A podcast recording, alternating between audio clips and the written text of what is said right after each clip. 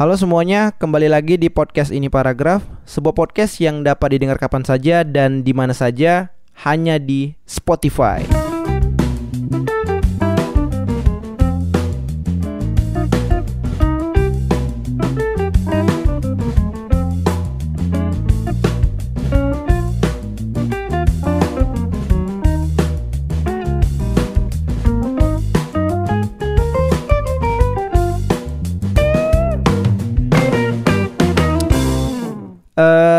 Di podcast kali ini aku pengen ngomongin tentang kuliah salah jurusan. Singkat cerita teman-teman, jadi beberapa waktu yang lalu aku buka question box di Instastory Instagram ini paragraf. Di sana aku menuangkan pertanyaan, kurang lebih konteksnya adalah eh, ide apa yang pengen aku bahas di podcast ini paragraf selanjutnya. Dan ada salah satu viewers yang menuliskan ide pembahasan tentang kuliah salah jurusan dan aku berpikir ini menarik gitu untuk dibahas. Jadi di podcast kali ini mari kita bahas, mari kita bahas tentang kuliah salah jurusan, bagaimana aku ngeresponnya. Oh ya, yang perlu kalian ketahui juga, BTW ini pure opiniku pribadi ya. Jadi jangan terlalu di over ekspektasikan terkait topik ini. Mari kita mendengar podcast ini dengan pikiran terbuka. Jadi selamat mendengarkan.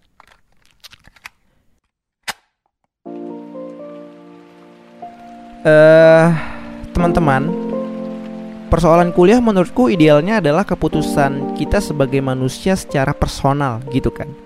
Dan persoalan kuliah menurutku juga idealnya adalah bukan keputusan orang lain. Ya ini pure keputusan kita pribadi gitu apakah kita ingin melanjutkan pendidikan ke jenjang yang lebih tinggi yaitu menempuh bangku perkuliahan atau kita mau ngestak aja gitu di bangku SMA atau SMK dan kemudian kita berorientasi pada langsung kerja. Yaitu pun kalau langsung kerja. Kalau nggak kerja gimana? Ya semua itu pada dasarnya menurutku kembali ke keputusan pribadi masing-masing. Karena e, bagiku transisi masa SMA dan SMK menuju masa kuliah itu kita sudah bisa diklasifikasikan sebagai manusia dewasa yang bisa menentukan pilihannya sendiri dan bertanggung jawab atas keputusan pribadinya. Tapi terkadang teman-teman e, bagiku definisi itu bisa patah gitu karena tentunya masa transisi itu banyak disrupsi pilihan yang akhirnya ngedistract pemikiran kita, ya kan? Orang tua kita tuh apalagi. Orang tua kita tuh uh, kerap kali suka ngedistract pemikiran kita dalam menentukan keputusan kuliah. Kita mau kuliah di mana, kita jurusan apa, kita nanti gimana, uh, finansial selama berkuliah dan lain sebagainya. Banyaklah hal-hal yang ngedistract pemikiran kita uh, menuju masa kuliah ini. Uh, sedikit cerita ya teman-teman, uh, mungkin teman-teman juga yang udah ngikutin aku dalam berkarya di ranah digital gitu ya semenjak pandemi mulai dari ngedevelop YouTube, ngepodcast di Spotify dan belakangan waktu ini aku suka nulis di WordPress. Kan pasti tahu saat ini aku sedang berkuliah dan aku sedang menggarap media digital yang sekarang namanya adalah ini paragraf.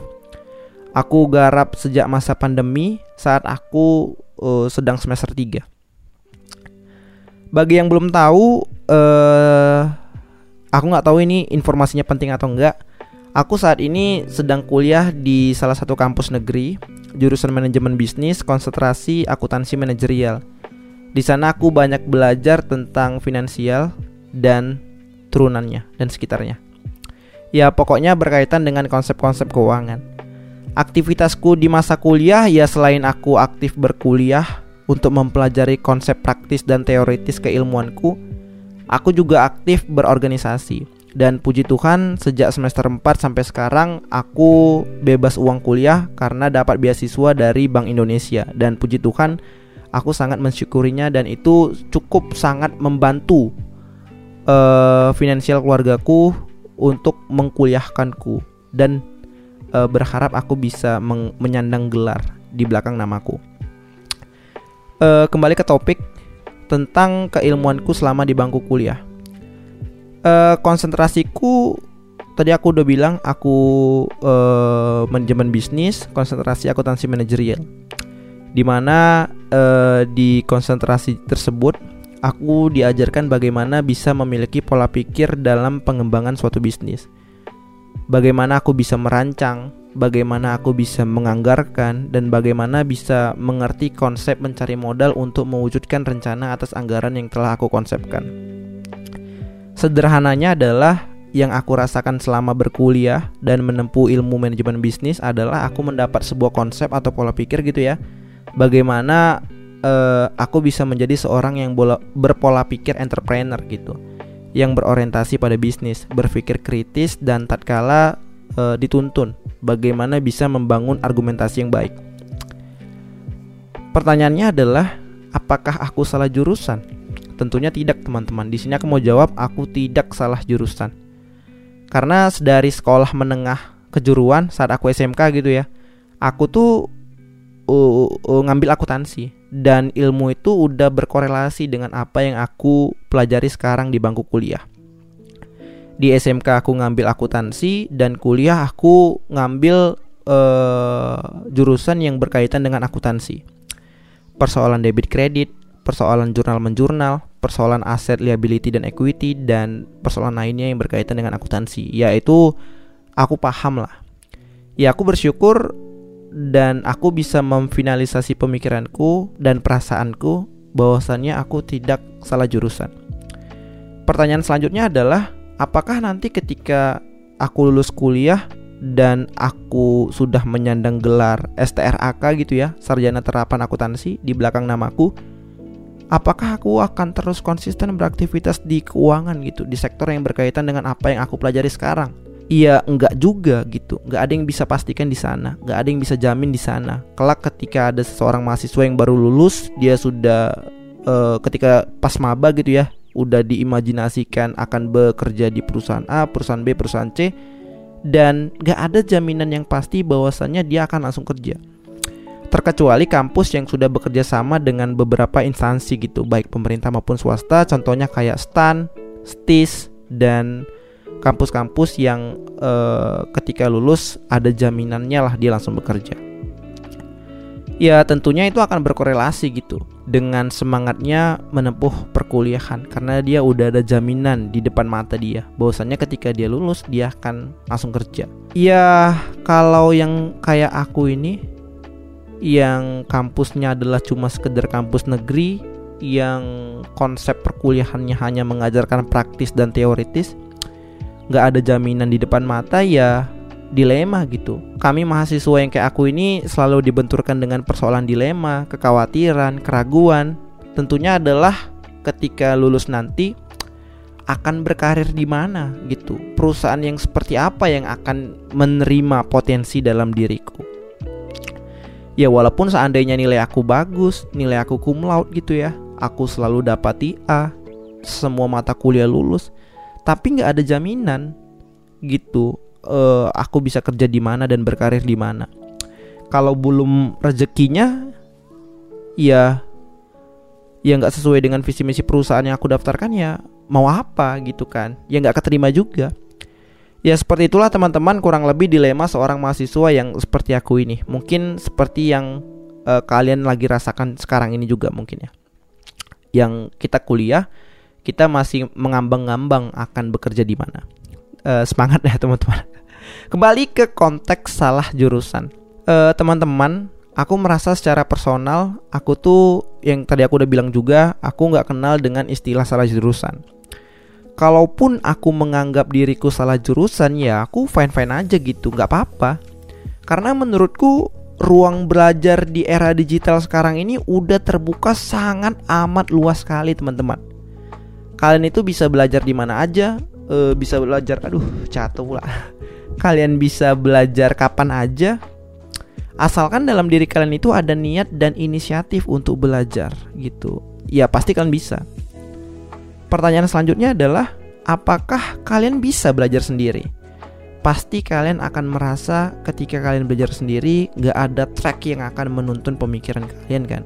Pemikiran kalian tuh akan terdistract dengan banyak hal dan pada akhirnya pikiran kalian akan menjadi bias Dan ya kalian akan capek sendiri nantinya Dan itu yang aku rasakan dulu teman-teman Mungkin kalian lagi merasakan juga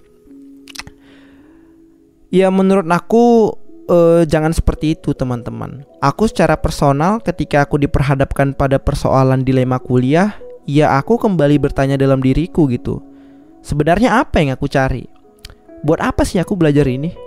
Buat apa sih aku kuliah kalau aku tidak mencintai apa yang aku kuliahkan? Dan pertanyaan-pertanyaan dilema lainnya. Ya pada dasarnya kalau aku ya teman-teman, karena semenjak kuliah selalu diajarkan oleh dosenku bagaimana bisa menjadi pribadi yang berpikir, maksudnya yang memiliki pola pikir bisnis gitu ya. Ya aku akan belajar hal-hal yang nantinya akan berorientasi pada cuanisasi, teman-teman. Bagaimana aku bisa meraup laba sebanyak-banyaknya dan bisa mendistribusikan ke masyarakat yang membutuhkan. Itu idealismenya kan. Hanya sesimpel itu, teman-teman kenapa aku uh, ngambil jurusan manajemen bisnis karena berorientasi pada cuan gitu dan aku berharap cuan itu nantinya akan aku jadikan sebagai equity gitu ya sebagai modal dan modal itulah yang akan aku putar menjadi operasional untuk aku kembangkan agar apa yang aku develop bisa terus bertumbuh. Ini masih terlepas dari konsep akuntansi seutuhnya teman-teman. Karena kalau aku jabarin konsepnya secara utuh gitu dari aset liability lalu kemudian ada equity belum lagi laba rugi cash flow petty cash investment depresiasi penyusutan dan sebagainya itu uh, konteksnya sangat luas. Tapi dalam podcast kali ini aku hanya berbagi perspektif untuk ngerespon pertanyaan uh, kuliah salah jurusan gimana sih ngeresponnya gitu pada dasarnya teman-teman, kalau kalian lagi dilema, uh, kalau kalian lagi sedang menempuh bangku perkuliahan dan kalian ngestak karena kalian merasa salah jurusan, ya udah nggak apa-apa. Jalani aja gitu, bersyukur aja gitu. Jangan pernah disesali, berdamai aja dengan diri sendiri dan paling kalian tuh harus ada effort sedikit lah gitu, lebih banyak untuk menambah kealihan baru yang akan menambah uh, value bagi diri kalian di luar keilmuan kalian ya. Karena yang perlu kalian ketahui di dunia bisnis itu, di dunia kerja, lingkupnya itu sangat luas teman-teman. Tidak seformal apa yang kita pelajari di kampus, tidak seformal apa yang kita pelajari di bangku kuliah. Eh, uh, gitu sih pandangan aku terkait kuliah salah jurusan. Sebagai penutup, uh, aku sih selalu ingat sih uh, dengan motivasi Pak Nadim ketika di podcast uh, Deddy gitu ya dia tuh pernah uh, menggambarkan uh, analogi gitu ya terkait dilema mahasiswa Indonesia jika dikorelasikan dengan dunia kerja. Pak Nadim bilang kurang lebih gini, kebanyakan mahasiswa Indonesia itu selama di bangku kuliah mereka hanya diajarkan berenang satu gaya aja gitu. Dan itu pun di kolam yang sangat tenang. Nggak ada gangguan.